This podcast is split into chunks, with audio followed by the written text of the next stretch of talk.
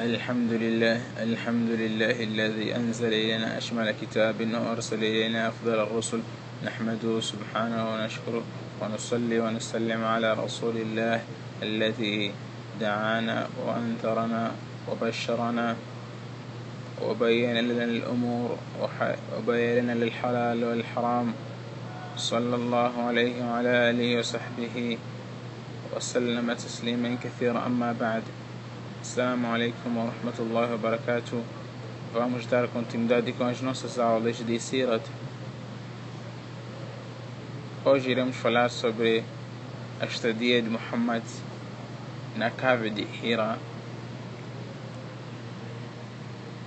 Muhammad bin Abdullah, ele, quando atingiu os 40 anos, isolava-se do seu povo para estar por um tempo.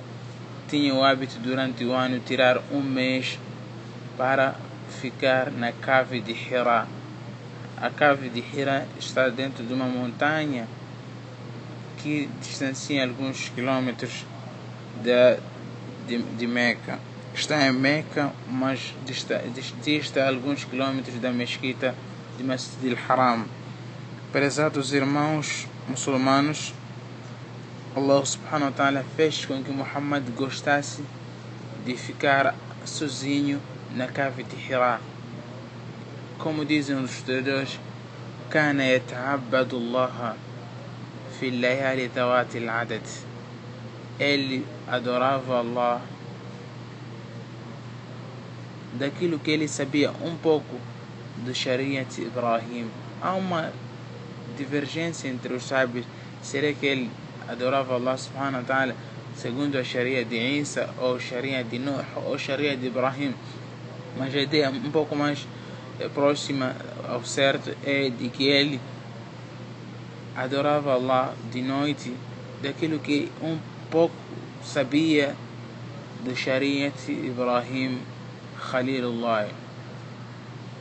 Muhammad ibn Abdullah estava numa séria, ficava numa séria meditação sobre aquilo que o seu povo fazia, de adorarem ídolos, de pararem, suplicarem aos ídolos pedindo que sejam beneficiados ou sejam livrados de algum mal.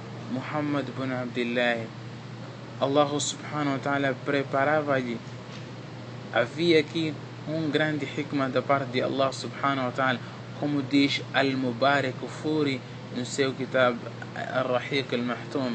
No seu livro de Rahiq Al-Mahtum, Al-Mubarak Furi diz que este isolamento, esta, esta questão de, de Muhammad bin Abdullah sair anualmente um mês para ficar na cave de Hira para poder fazer a meditação e adorar Allah subhanahu wa ta'ala havia aqui um mistério havia aqui um mistério da parte de Allah subhanahu wa ta'ala por onde preparava-lhe para uma grande missão de receber esta responsabilidade da profecia para que ele não receba a profecia no seio das pessoas enquanto está cheio de preocupação, está misturado, está engajado nas preocupações que, que se encontram as pessoas. Ele tinha que estar numa meditação, ele está, tinha que afastar-se das preocupações mundanas para poder livremente receber esta, esta responsabilidade.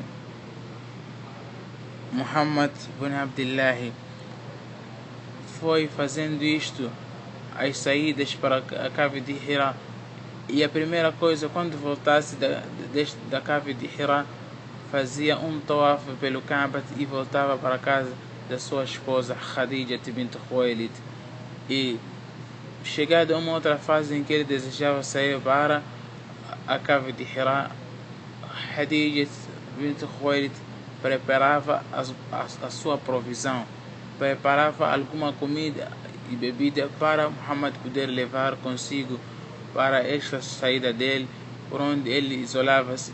E durante a sua estadia em cave de Hira, quando lhe aparecessem alguns pobres, alguns necessitados, desfavorecidos, Muhammad bin Abdullah partilhava consigo aquela comida ou bebida que ele tinha consigo.